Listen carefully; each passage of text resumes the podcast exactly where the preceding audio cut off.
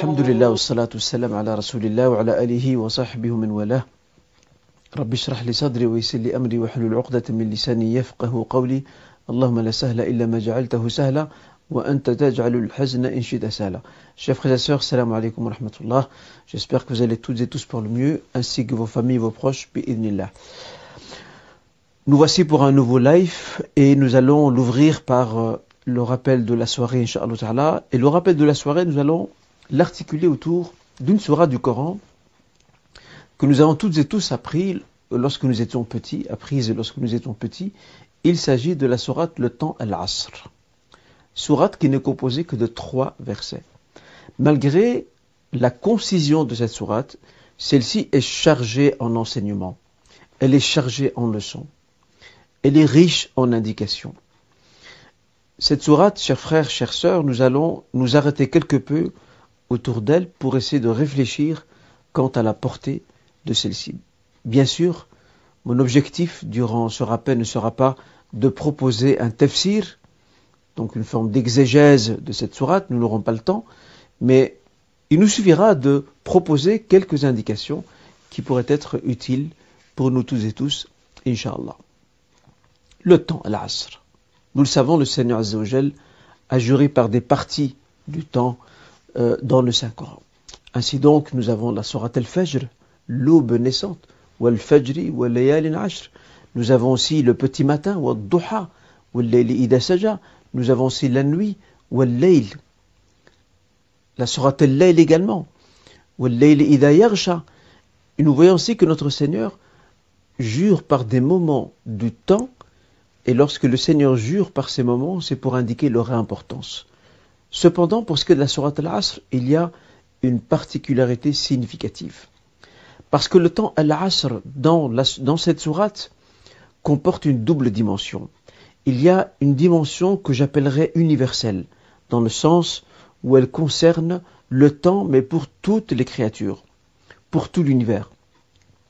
Et en même temps, nous avons l'autre dimension du temps dans, dans la sourate al-Asr, qui est celle du temps long, mais de l'être humain de sa vie à lui, qui a un commencement au moment où, euh, dans les entrailles de sa mère, dans la matrice de sa mère, on lui insuffle l'âme pour la première fois et les premières paroles lui sont euh, prescrites, à savoir quelle sera sa part de, subsistance sur terre, la durée de sa vie, sera-t-il une personne pieuse euh, ou non, et ainsi de suite.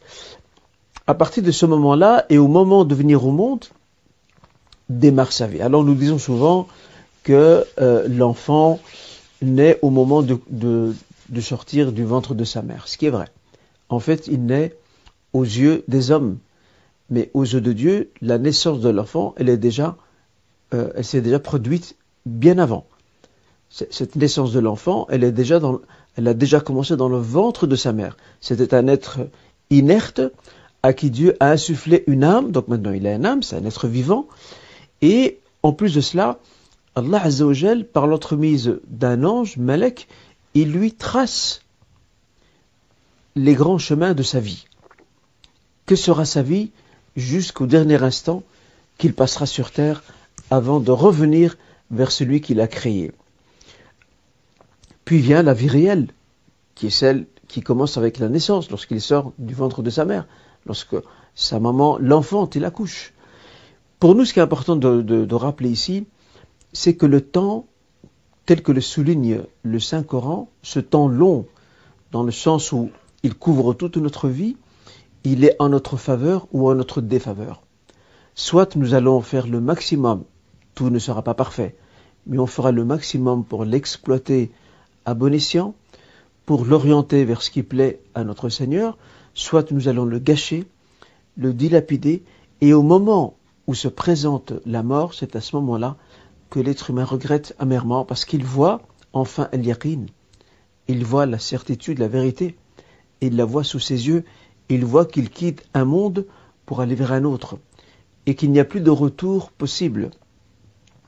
Il aurait souhaité, euh, comme nous l'apprend la sourate les croyants, il aurait souhaité revenir. Au Seigneur, ramenez-moi sur terre. Ainsi donc, je ferai, œuvre utile dans ce que je laisserai. Mais c'est trop tard. Kalla. Innaha kalimatun huwa. Ce n'est qu'une parole qu'il dit. Pourquoi n'a-t-il pas assumé ça lorsqu'il était en cours de ce monde? Et voilà que ce qu'il attend maintenant, c'est la vie intermédiaire. Yawmi al-barzakh ila Je voudrais pas faire ici le commentaire détaillé de cette sourate. Je voudrais juste souligner que cette sourate a toute son importance. D'abord, c'est une sourate mécoise. Il s'inscrit dans euh, cette question, ce qu'on appelle dans cette affaire du questionnement existentiel. L'être humain doit se demander qu'est-ce qu'il fait ici et où va-t-il.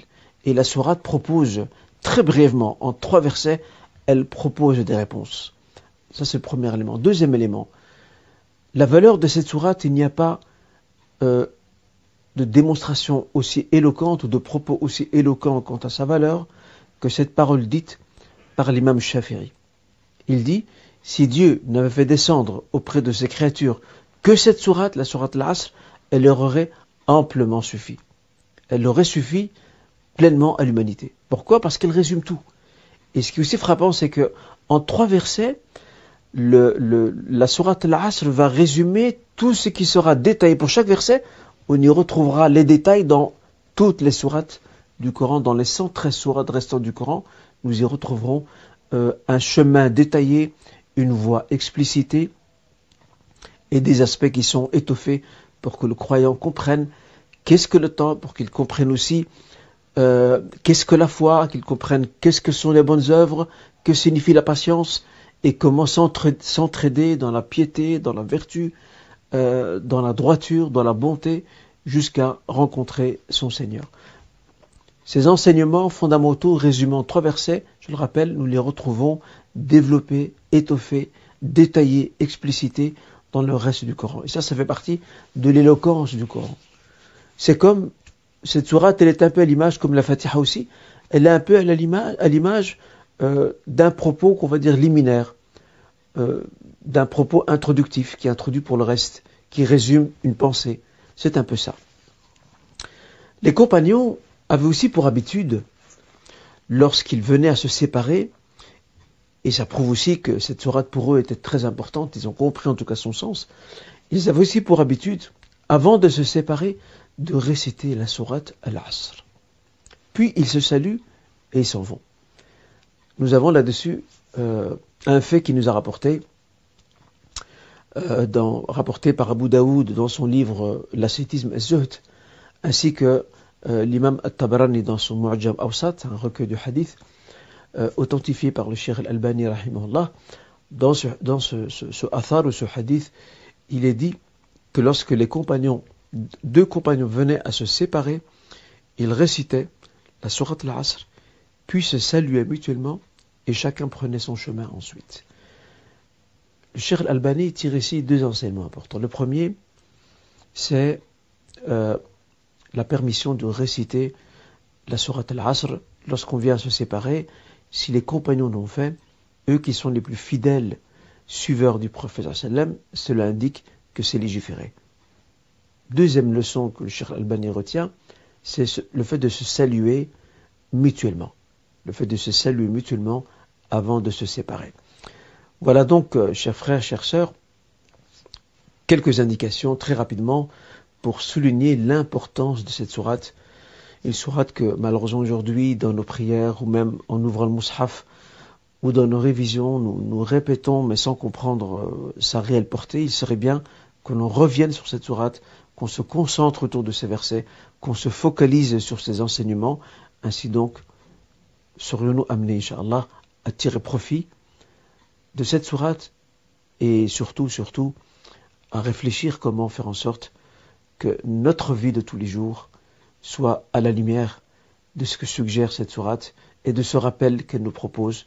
Wal asr innal insana lafi khusr illa alladhina amanu wa amilu salihat wa tawasaw bil haqq wa bis sabr asr par le temps le temps universel le temps long ou court pour l'être humain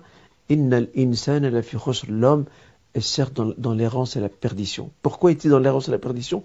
Parce que l'homme a tendance à oublier. il a tendance à oublier pourquoi est-il ici. Il a tendance à oublier qu'il y a la mort. Il a tendance à oublier qu'il y a un retour vers son Créateur. Sauf ceux qui ont cru et qui font bonne œuvre, autrement dit, et qui font bonnes œuvres, autrement dit, ils donnent un sens à leur vie. Ils se préparent pour ce moment fatidique de départ de cette, vie et de voyage vers l'autre. Ils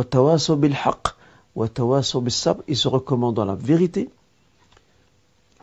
et ils se recommandent dans la patience parce que ce chemin qu'ils ont emprunté sera parsemé d'embûches, il ne sera pas facile à le suivre, ils auront beaucoup d'ennemis, beaucoup d'adversaires, beaucoup d'obstacles, de gens jaloux, de gens euh, qui, qui, font tout pour les, pour les dévier de leur trajectoire.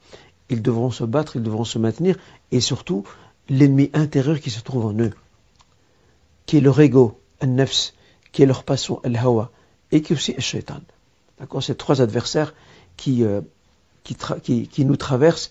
L'être humain aussi se devra de le croyant, se devra de se battre contre eux sur ce chemin. C'est un, c'est un combat de tous les jours, de tout, dans tout ce qu'on fait, de tous les jours, jusqu'à, Inch'Allah espérer, arriver à bon port. Le croyant a pour règle de ne jamais se suffire.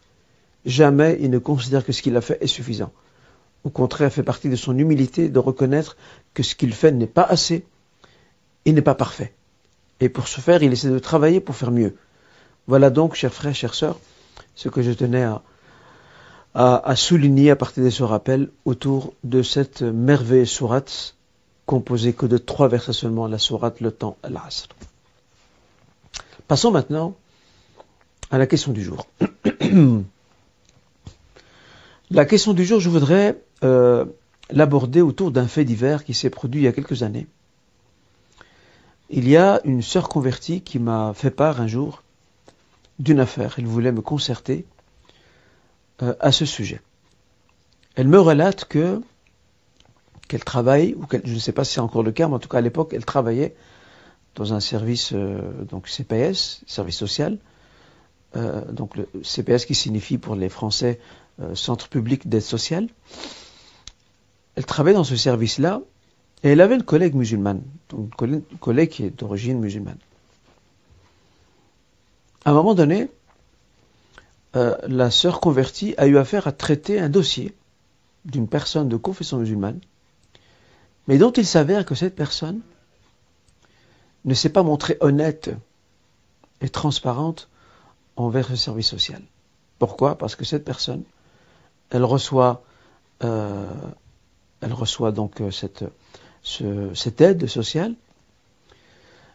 Elle reçoit cette aide sociale mais il s'avère, selon ce que m'explique cette sœur, en tout cas ce qu'elle m'explique il y a des années, mais on découvre que cet homme a des commerces. Il a, en fait, il a des entrées financières suffisantes. Il n'a pas besoin de cette aide sociale. Mais parfois, la cupidité de l'homme le pousse à gratter dans toutes les directions. Ça, c'est une maladie contre laquelle l'être humain doit se battre. Et souvent, la cupidité euh, se couple à la malhonnêteté.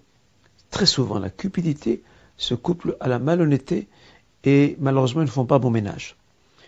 Et donc la sœur, euh, lorsqu'elle a, a vu ce dossier, qu'elle a reçu ce, je pense que c'est un rapport d'enquête, elle voulait lancer un signalement par rapport à cet individu pour faute grave. Et sa collègue euh, de confession musulmane a essayé, a essayé de, de, de la dissuader en lui disant non, tu ne peux pas faire ça, euh, c'est un musulman, et tu, dois le couvrir. La sœur convertie ne comprenait pas. Elle, en toute logique, pour elle, à partir du moment où quelqu'un, quelle que soit sa confession, quelqu'un commet une erreur, euh, il a des comptes à rendre, quel qu'il soit. Alors cette sœur, euh, sa collègue musulmane, l'a tellement perturbée par rapport à ça, qu'elle m'avait interrogé à l'époque. Et j'avais répondu à cette sœur en lui disant, la malhonnêteté n'a pas d'identité, n'a pas de nationalité et n'a pas de confession. Et lorsqu'on a un devoir de corriger quelqu'un ou de lancer un signalement, on ne fait pas de différence non plus. Et là, j'ai envie de dire à, plus à, la collègue de cette sœur convertie qu'à la sœur convertie elle-même. J'ai envie de lui dire, ce n'est pas parce que cette personne qui s'est rendue euh, coupable de de cette faute grave, de ce délit, dirais-je, ce n'est pas parce qu'elle est musulmane qu'on doit la couvrir. On ne couvre pas la malhonnêteté. On ne peut pas couvrir la malhonnêteté. D'où qu'elle vienne et quel qu'en soit le responsable. Le professeur Salem était clair. Men rasha, minna. Celui qui triche n'est pas des nôtres. Et permettez-moi de citer un autre hadith qui lui est encore plus explicite.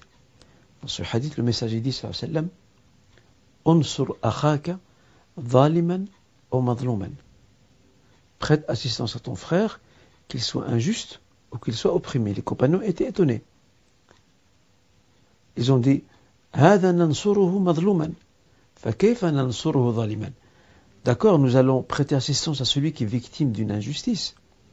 Mais comment prêter assistance à celui qui est injuste? Et c'est là que le prophète président il précise tu l'empêches de commettre une injustice. C'est de cette manière que tu leur rends service en réalité. Donc s'il y a une procédure, j'avais dit à l'époque à cette sœur, s'il y a une procédure légale qui est prévue, il y a peut-être une, convocation de cette personne euh, qui sera confrontée à ce qu'elle a fait, demande d'explication. Bref, à partir du moment où il y a une procédure administrative qui doit être lancée, elle doit être lancée quelle que soit la personne. Quelle que soit sa nationalité, sa confession, son origine, sa langue, sa race, ce n'est pas important. Les règles sont les mêmes pour tout le monde. Et la malhonnêteté ne peut pas être, euh, euh, réprimée pour certains et tolérée pour d'autres, en aucun cas.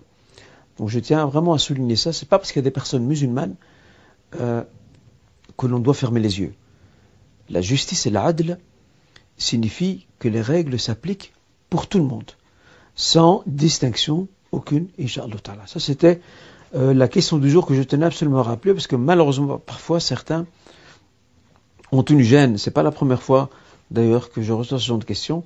Parfois, des personnes musulmanes, euh, hommes et femmes qui travaillent dans certains services publics, ont parfois certaines gênes. Ils ne doivent pas avoir de gêne. À partir du moment où une personne commet une erreur, elle doit être euh, rappelée à l'ordre, voire même sanctionnée si le règlement le prévoit. Tout simplement. Euh, voilà ce que je tenais à dire par rapport à cette question, en espérant, Inch'Allah, qu'elle est claire pour nous toutes et tous. Alors maintenant, nous allons passer à nos questions, Inch'Allah. La première des questions que je souhaiterais euh, aborder, il faut d'abord que je mette mes feuilles dans l'ordre, mes petites feuilles. Voilà, voilà. Pardonnez-moi. Alors, euh, il y a un couple qui demande et qui s'interroge, qu'en est-il de la fécondation in vitro? Est-elle permise? Je rappelle, euh, la fécondation in vitro, c'est lorsque l'on prend euh, donc les spermatozoïdes de l'homme, de l'époux, et on les place dans les ovules de la femme, de son épouse. Alors si ça se passe, ça se joue entre, entre le couple, il n'y a aucun problème. Si toutes les garanties sont, assurées par le corps médical, parce que parfois elle demande à, geler donc les ovules ou certains spermatozoïdes, si toutes les garanties sont prises de manière à ce que, à ce que ceci ne soit pas utilisé pour d'autres personnes, bien évidemment, lorsque ça reste au sein du couple, il n'y a aucun problème. Et puis, c'est un moyen, parmi d'autres, pour pouvoir euh, mettre en œuvre les causes demandées par notre Créateur, afin euh, que ce couple puisse, Inch'Allah, avoir des enfants. Et c'est à Dieu qu'appartient euh, toute volonté, toute décision. C'est lui qui décide. Il se peut que cette méthode réussira, il se peut qu'il ne réussira pas. Quoi qu'il en soit, le croyant se doit de s'en remettre pleinement au jugement de son Créateur. Pourquoi? Parce qu'il est le sage avec un grand S. Voilà, ça s'arrête à ça. Euh, certains couples divorcent civilement dans le but d'augmenter l'allocation de chômage, euh, par exemple. Qu'en pensez-vous? Alors ici, il y a déjà euh, deux aspects qu'il faut bien séparer. Le premier aspect, c'est l'aspect civique et moral. Il ne fait aucun doute que ces couples qui procèdent à une séparation civile, tout en restant euh, mariés, je vais revenir sur ce point, Inch'Allah, très bientôt, commettent non seulement un grave délit, mais une très grande faute morale. c'est de la triche, c'est de la malhonnêteté, et ça n'a pas un autre nom. Soyons bien clairs là-dessus. Je rappelle ce qu'on vient dire à l'instant. Le prophète sallam dit Man rasha Celui qui triche n'est pas des nôtres. C'est une faute morale, sans aucun doute. Et comment ce couple peut-il espérer la baraka dans, sa vie, la baraka dans, dans ses moyens de subsistance, la baraka dans, dans sa descendance, s'il use de méthodes qui sont en soi clairement illicites Nous sommes pas seulement engagés au nom de la citoyenneté par un, par un contrat civique avec l'État et la société, nous sommes aussi engagés par un contrat moral. Et ce contrat moral nous oblige à respecter certaines obligations qui doivent être les nôtres. Euh, certains n'aiment pas ce discours. Euh, je me souviens d'un frère qui, il n'y a pas longtemps, m'a dit, ouais, m'a dit, dit, j'ai divorcé euh, civilement, ça m'a pris des années, c'était des problèmes. Moi, je ne souhaiterais plus me remarier civilement, ce ne sont que des problèmes. J'avais beau expliquer aux frères que, que lorsqu'on est, on, est, on, est, on est citoyen dans un pays, on ne prend pas seulement les droits ou les avantages, entre guillemets, mais on prend aussi ce que, ce que certains, ce qui n'est pas le cas, ce que certains considèrent comme les inconvénients. Et moi, je dirais autrement, on prend les droits et les devoirs aussi. On les met tous les deux dans, dans les balances. Et pour ce faire, je tiens une fois de plus à rappeler que le mariage civil est une, est une garantie parmi bien d'autres euh, du sérieux de l'engagement. Nous ne sommes plus à l'époque des compagnons euh, qui donnaient leur parole au nom de leur Créateur et on pouvait dignement leur faire confiance. Pourquoi? Parce qu'ils étaient habités, euh, ils étaient habités par suffisamment de piété et de crainte révérencielle de leur Créateur pour faire euh, un faux pas. Ce n'est pas le cas aujourd'hui. Ce n'est vraiment pas le cas aujourd'hui. Alors ces documents-là sont très importants. Je ne vais pas revenir dessus. J'en ai déjà parlé dans d'autres lives, mais je, me permets d'insister sur ce point fondamental. Faire euh, ce genre de séparation, euh, non seulement bien sûr la loi c'est un délit, mais au niveau religieux-moral c'est aussi une faute morale, parce qu'il s'agit, je le rappelle, il s'agit euh, d'une tricherie, d'une duperie, et ceci n'est pas ne peut en aucun cas émaner d'un croyant qui se dit musulman. Ça ne peut pas émaner de sa personne. Le prophète sallam a dit un jour, on lui a demandé, est-ce qu'un croyant peut-il être amené à voler? Il dit oui.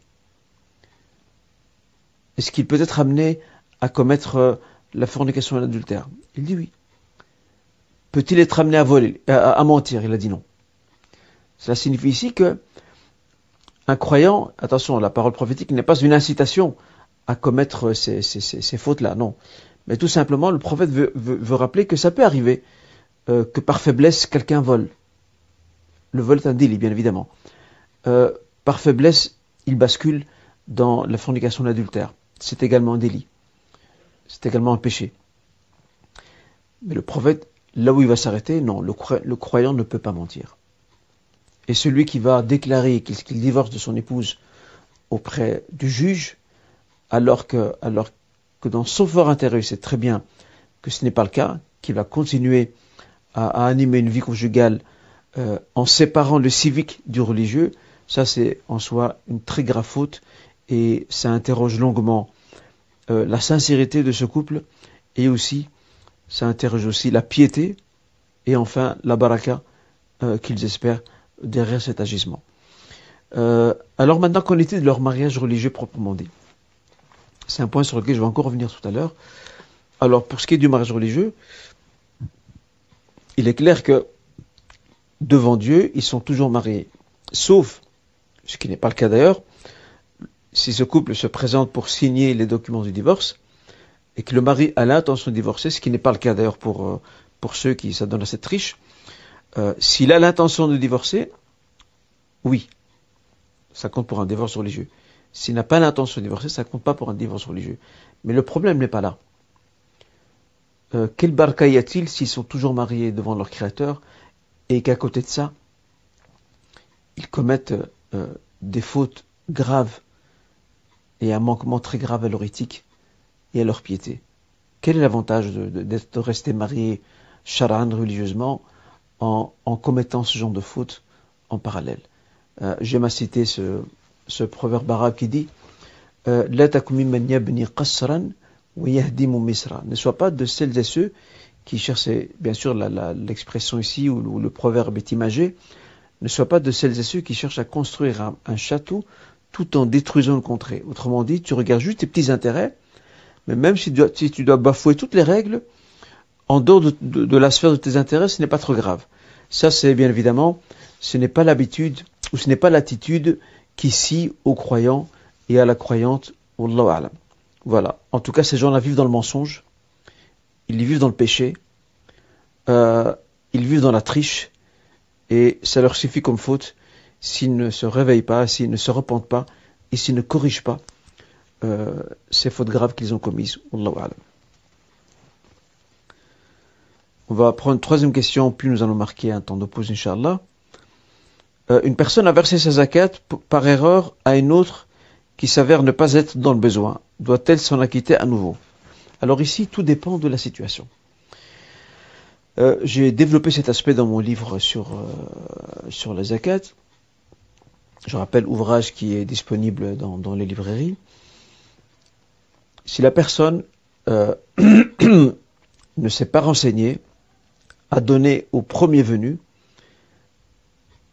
avec négligence, cette personne, oui, elle devra remettre, elle devra se réacquitter de la zakat une deuxième fois. En revanche, si une personne donne la zakat à une personne pensant que selon l'apparence de cette personne ou selon l'indication que lui a donnée une personne tierce, euh, cet individu serait dans le besoin ou cette famille serait dans le besoin.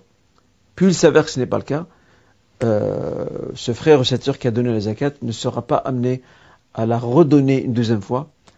Euh, pourquoi? Parce qu'elle s'est basée sur, sur un sentiment, elle s'est basée sur un conseil, et il s'avère que c'était erroné. Donc là-dessus, il n'y a, Inch'Allah euh, aucun problème. Après, si le frère ou la sœur désire quand même par précaution s'acquitter tout de même de la zakat, par acquis de conscience, il n'y a à ce niveau aucun mal, Inch'Allah Reprenons donc nos questions.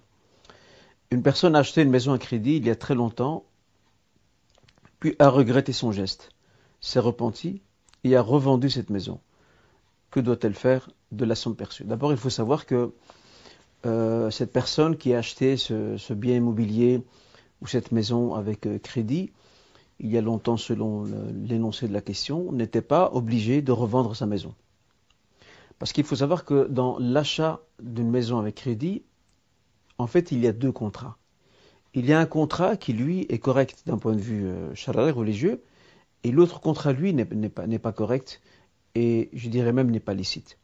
Alors le contrat qui, lui, est correct et licite, c'est le contrat qui lie le vendeur à l'acheteur. Donc cette personne qui a acheté ce bien immobilier il y a des années, euh, le vendeur lui a proposé un montant défini, qu'elle doit lui verser pour pouvoir profiter ou plutôt bénéficier de ce bien euh, comme, propriété. Ce contrat-là, c'est un contrat d'achat, de, vente et d'achat. Ce contrat-là, il est correct. Ensuite vient, est, est venu s'incruster un autre contrat. Et c'est celui qui pose problème. C'est le contrat euh, de contraction d'un prêt, d'accord, d'emprunt bancaire, pour être plus précis, d'emprunt bancaire avec bien évidemment crédit. Ce contrat-là, aux yeux euh, du droit musulman, de, de, des enseignements de ce contrat-là, lui, pose problème. Lui est illicite. Mais le premier ne pose aucun problème, à savoir que si vous avez acheté un bien immobilier avec crédit, vous devez, après le repentir, faire euh, euh, en sorte de rembourser le plus rapidement possible ce crédit. Le plus rapidement possible pour vous en débarrasser. Mais vous pouvez garder le bien le bien est à vous, parce qu'il il, il est lié à un contrat qui, lui, est correct. C'est le contrat de vente et achat. Là est la confusion. Alors je dirais à, à, au frère ou à la sœur qui pose la question, vous ne devez rien faire, cet argent c'est le vôtre. Si vous avez remboursé tout ce que vous deviez à la banque euh, comme, euh, comme, emprunt, d'accord, comme emprunt avec intérêt, si tout était remboursé, si tout est réglé, et que vous avez plus tard revendu la maison, il n'y a aucun problème l'argent vous appartient, vous en faites ce que vous voulez, Inch'Allah. Voilà ce qu'on peut dire à ce niveau-là. Des parents demandent à leur fils de divorcer son épouse. Doit-il leur obéir Ça, c'est une situation ô combien de fois se répète-t-elle au sein de la communauté? Des parents qui demandent à leur fils de divorcer son épouse. Pourquoi? Parce qu'il y a un conflit entre les parents et leur belle-fille. Le garçon, l'épouse se retrouve au milieu, il ne sait pas quoi faire. Nous dirons à ce garçon, à ce frère, euh, il est vrai que l'obéissance aux parents est une chose importante, les respecter, les vénérer euh, sont des choses fondamentales, mais tout cela a des limites. Tout cela a des limites. Pourquoi? Parce que il ne peut divorcer, il ne peut mettre fin à sa relation conjugale avec son épouse que s'il y a une raison qui le justifie, une raison religieuse, morale qui le justifie. Ce n'est pas parce que la, belle-fille ne s'entend pas avec euh, ses parents, lui, donc son épouse ne s'entend pas avec ses parents, euh, qu'il doit faire pencher la balance du côté de, ses parents et la divorcer pour leur faire plaisir à eux. Et souvent, c'est des futilités qui les opposent, ou des conflits de caractère, parfois. Nous dirons ici que la divorcer sans raison valable religieusement parlant, juste entre guillemets par obéissance aux parents, ce frère commet une injustice. Là, il est dhalim, il est injuste envers son épouse. Et même le mot injuste en français, euh, il n'est pas suffisant. C'est un, acte gravissime ce qu'il a fait. Un acte gravissime. Euh, le prophète dit Il n'y a pas d'obéissance à une créature dans la désobéissance au Créateur. L'époux ne peut pas obéir à ses parents pour divorcer son épouse sans raison valable, parce qu'agissant ainsi, il désobéit à son Créateur. Parce qu'Allah a permis le divorce s'il y a des raisons qui justifient ce divorce. D'accord? Donc ici, les parents ne peuvent en aucun cas déjà interférer dans, dans, cette affaire, et le fils ne doit surtout pas euh, donner suite à cette demande, et malheureusement certains parents, surtout les mères, utilisent la pression morale et affective en disant voilà, je suis ta mère, le paradis est sous mes pieds. Euh, tout ce discours que, qu'exposent les mamans, c'est un discours qui dans son fond est vrai, mais dans sa forme, il est faux, il est injuste.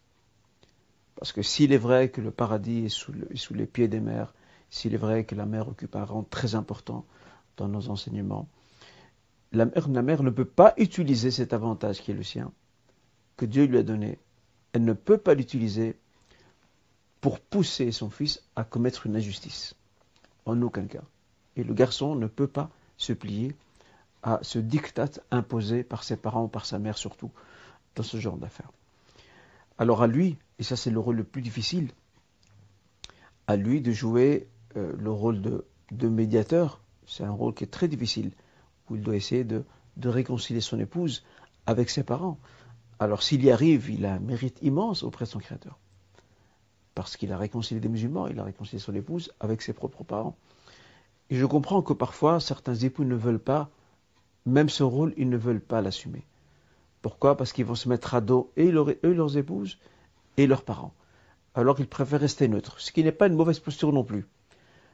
Toutefois, il ne faut pas que cette situation reste comme telle. Il faut que l'époux, avec son épouse, il faut prendre une série de précautions pour que la situation ne s'envenime pas. Voilà ce que je tenais à dire par rapport à ça, quitte même à faire intervenir d'autres membres de la famille euh, qui ont de l'influence auprès des parents pour les faire raisonner, pourquoi pas. Sinon, s'il n'arrive pas, ben, qu'ils prennent des précautions de manière à, préserver sa vie de couple, et surtout a aussi des enfants, et à garder la même relation avec ses parents et apprendre, il ne faut pas avoir peur, à apprendre parfois à mettre des lignes, à tracer des lignes aux parents, de manière à ce que les parents ne les franchissent plus.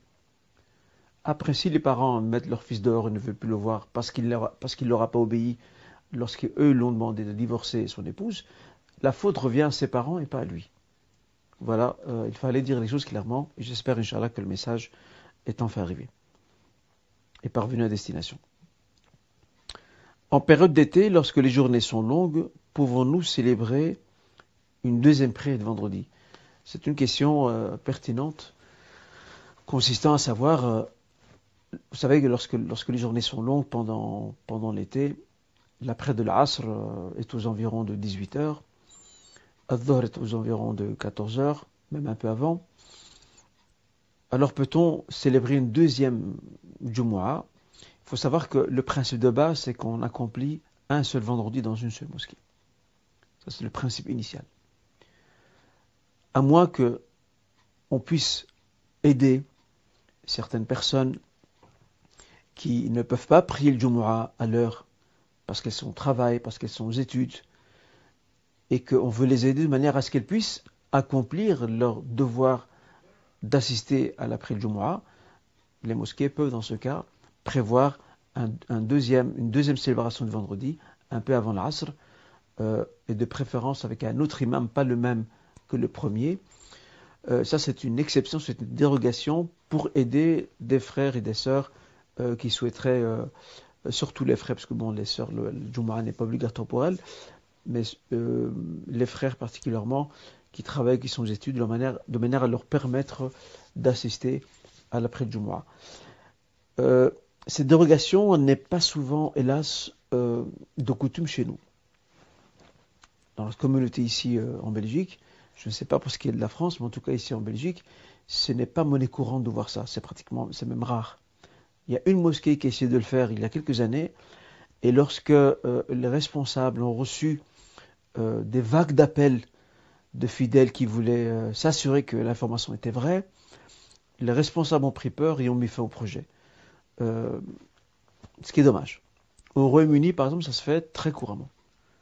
Ça se fait très couramment de, faire euh, plusieurs célébrations de Jumu'ah pour faciliter à celles et ceux qui ne peuvent pas venir à la première heure. Maintenant, je tiens à souligner un point fondamental et essentiel ce n'est pas parce que cette dérogation est possible pour faciliter la tâche euh, à ceux qui travaillent ou qui sont dans les études de pouvoir malgré tout, euh, Inch'Allah, participer à la Jumu'ah. Ce n'est pas, euh, cette dérogation ne peut en aucun cas être utilisée par certaines personnes qui peuvent assister à la première Jumu'ah et qui choisissent de ne pas venir à la première Jumu'ah en se disant de toute façon il y a une deuxième Jumu'ah, je viendrai pour la deuxième Jumu'ah. On tient à leur rappeler que eux, à partir du moment où rien ne les empêche de venir à la première Jumu'ah, ils ont le devoir de s'y rendre. Ils ont le devoir de s'y rendre. Pour ce qui est de la deuxième Jumu'ah, c'est une dérogation pour celles et ceux qui ont un empêchement, qui ne peuvent pas assister à la première. Voilà, il fallait que ce propos soit dit et cette clarification soit apportée, parce que hélas, on a parfois des gens euh, qui jouent avec les règles et qui euh, se permettent de les outrepasser. Voilà ce qu'on peut euh, affirmer par rapport à ce point. Pouvons-nous répéter la prière de, consultation et y a-t-il un nombre à ne pas dépasser? De l'avis majoritaire des savants, oui. Nous pouvons répéter la prière de la consultation, salatul istikhara. Certains gens de science inscrivent même cela dans ce qu'on appelle al-ilhahu fi le fait d'insister dans l'invocation. Et on sait que notre créateur Azzawajal aiment les serviteurs qui insistent dans leurs invocations. C'est une preuve de leur humilité, de leur indigence, de leur dépendance par rapport à celui qui les a créés. Euh, y a-t-il un nombre? Non, il n'y a pas de nombre particulier. À partir du moment où la personne n'est pas encore pleinement confiante, elle n'est pas encore tout à fait sûre, elle peut la répéter autant qu'elle le souhaite. Il y a tout de même un hadith qui est rapporté par un savant du hadith du nom d'Ibn Sunni il évoque d'après Anas que le prophète sallam aurait autorisé de la répéter sept, fois et de voir après vers où nous conduit cette affaire. Autrement dit, vers quoi notre cœur euh, penche. Malheureusement, ce hadith n'est pas authentique. C'est un hadith qui est da'i, faible. Euh, l'imam Ibn Hajar ainsi que l'imam Nawawi, tous les deux, euh, pour ne citer que, ont déclaré que ce hadith n'est pas retenu parce qu'il n'est pas fondé. Donc il n'y a pas de nombre défini pour euh, répéter la prière de la consultation.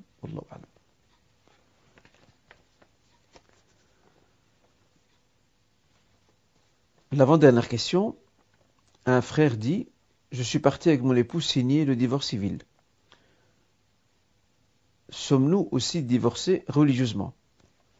Ça rejoint la question que nous avons traitée avant la pause concernant celles et ceux qui vont proclamer des divorces civils euh, dans le seul but de tricher, d'être malhonnête et de mentir. C'est le même principe ici, à savoir que si un frère se rend avec son épouse pour signer des documents civils de divorce, il faut savoir que la signature de, documents pour un divorce font office de formulation du divorce, ou plutôt de, de, formulation implicite de divorce. Je m'explique.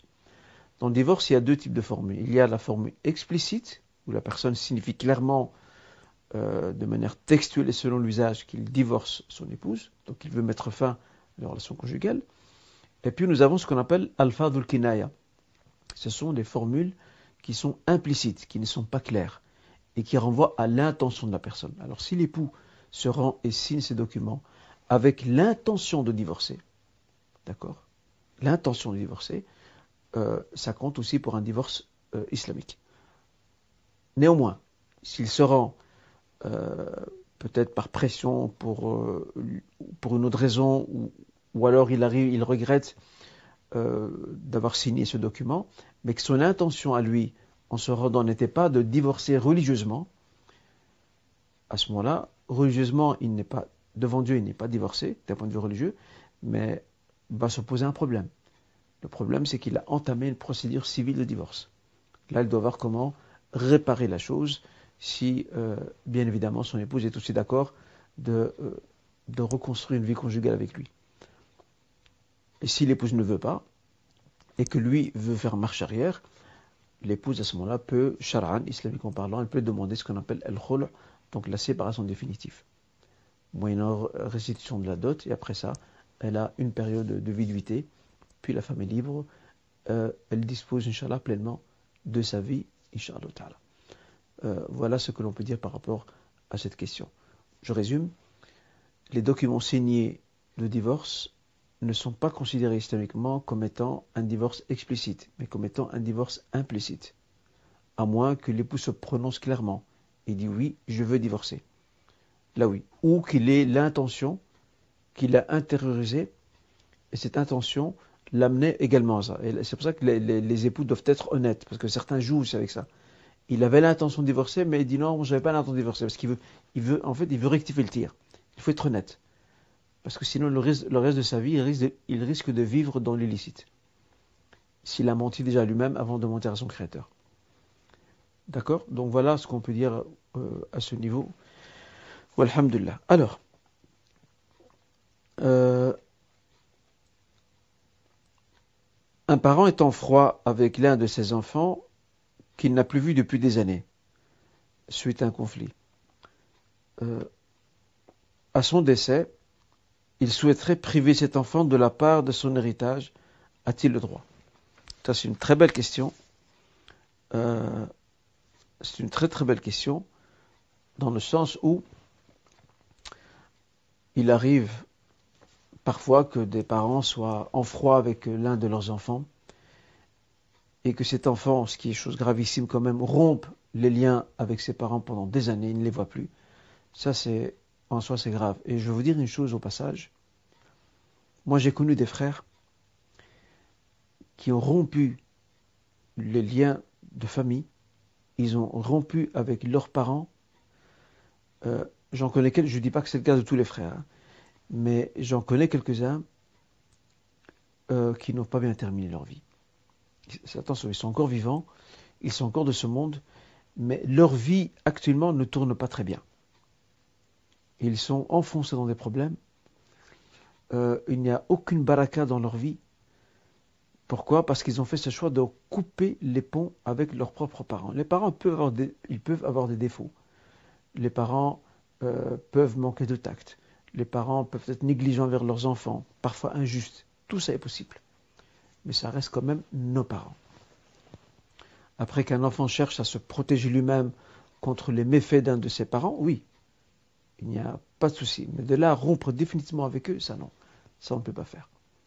Le prophète l'a clairement, clairement, dit, n'entre pas al-Jannah au paradis, celui qui rompt les liens de famille, rahim, les liens de sang. Ça, il faut vraiment garder ça à l'esprit. Ce qu'on espère, Inch'Allah, pour cette famille, c'est qu'ils puissent se réconcilier. Je ne sais pas si la maman est encore vivante, en tous les cas, qu'ils puissent se réconcilier avant qu'il ne soit trop tard. Alors, maintenant vient l'autre aspect euh, de la question. Est-ce que ce parent a-t-il le droit, pour punir cet enfant, a-t-il le droit de le priver de sa part d'héritage? La réponse est non. Ce parent ne peut pas priver cet enfant de sa part d'héritage. Pourquoi? Parce que la part d'héritage, ce n'est pas le parent qui l'a, décidé. C'est le Créateur Azzawajal qui l'a fixé. Et de ce fait, euh, priver un enfant de sa part d'héritage ne fait pas partie des conditions de l'héritage. Soyons clairs là-dessus. Le parent n'a pas le droit et il n'a pas ce pouvoir de priver son enfant de sa part d'héritage. Et s'il le fait, il commet une très grave injustice et c'est avec cette injustice qu'il sera mis dans sa tombe. Et vous connaissez la suite. On ne prive pas son enfant de la part d'héritage et il le revient de droit parce que c'est Allah qui a décidé que cet enfant percevra autant, que la fille recevra autant, et ainsi de suite. Et le conflit, nous espérons qu'il soit euh, résolu, que la réconciliation euh, retrouve son droit et sa place avant le décès, parce que souvent le regret se produit bien après, malheureusement. Pour celles et ceux qui ont encore, qui encore un cœur vivant, quant à celles et ceux qui, qui voient leurs parents mourir et qui ne se réconcilient pas avec eux, et qui continuent à vivre comme si de rien n'était, euh, pour cela, nous ne pouvons qu'avoir de la pitié pour eux et invoquer qu'Allah puisse les guider. Parce qu'ils sont vraiment dans un très mauvais chemin. Voilà, je pense avoir euh, pardon, couvert toutes les questions, Inch'Allah, de notre, euh, de notre live. En tous les cas, je tenais à vous remercier à toutes et tous pour votre suivi et pour votre attention et qu'Allah nous accorde un savoir utile et qui nous accorde la réussite dans cette vie et dans l'autre. Alhamdulillah Rabbil Alamin. Wa sallu wa sallam ala Muhammad wa ala alihi wa sahbihi ajma'in. Wa akhiru da'wana anil hamdulillah Rabbil Alamin. Wa alaikum wa rahmatullah.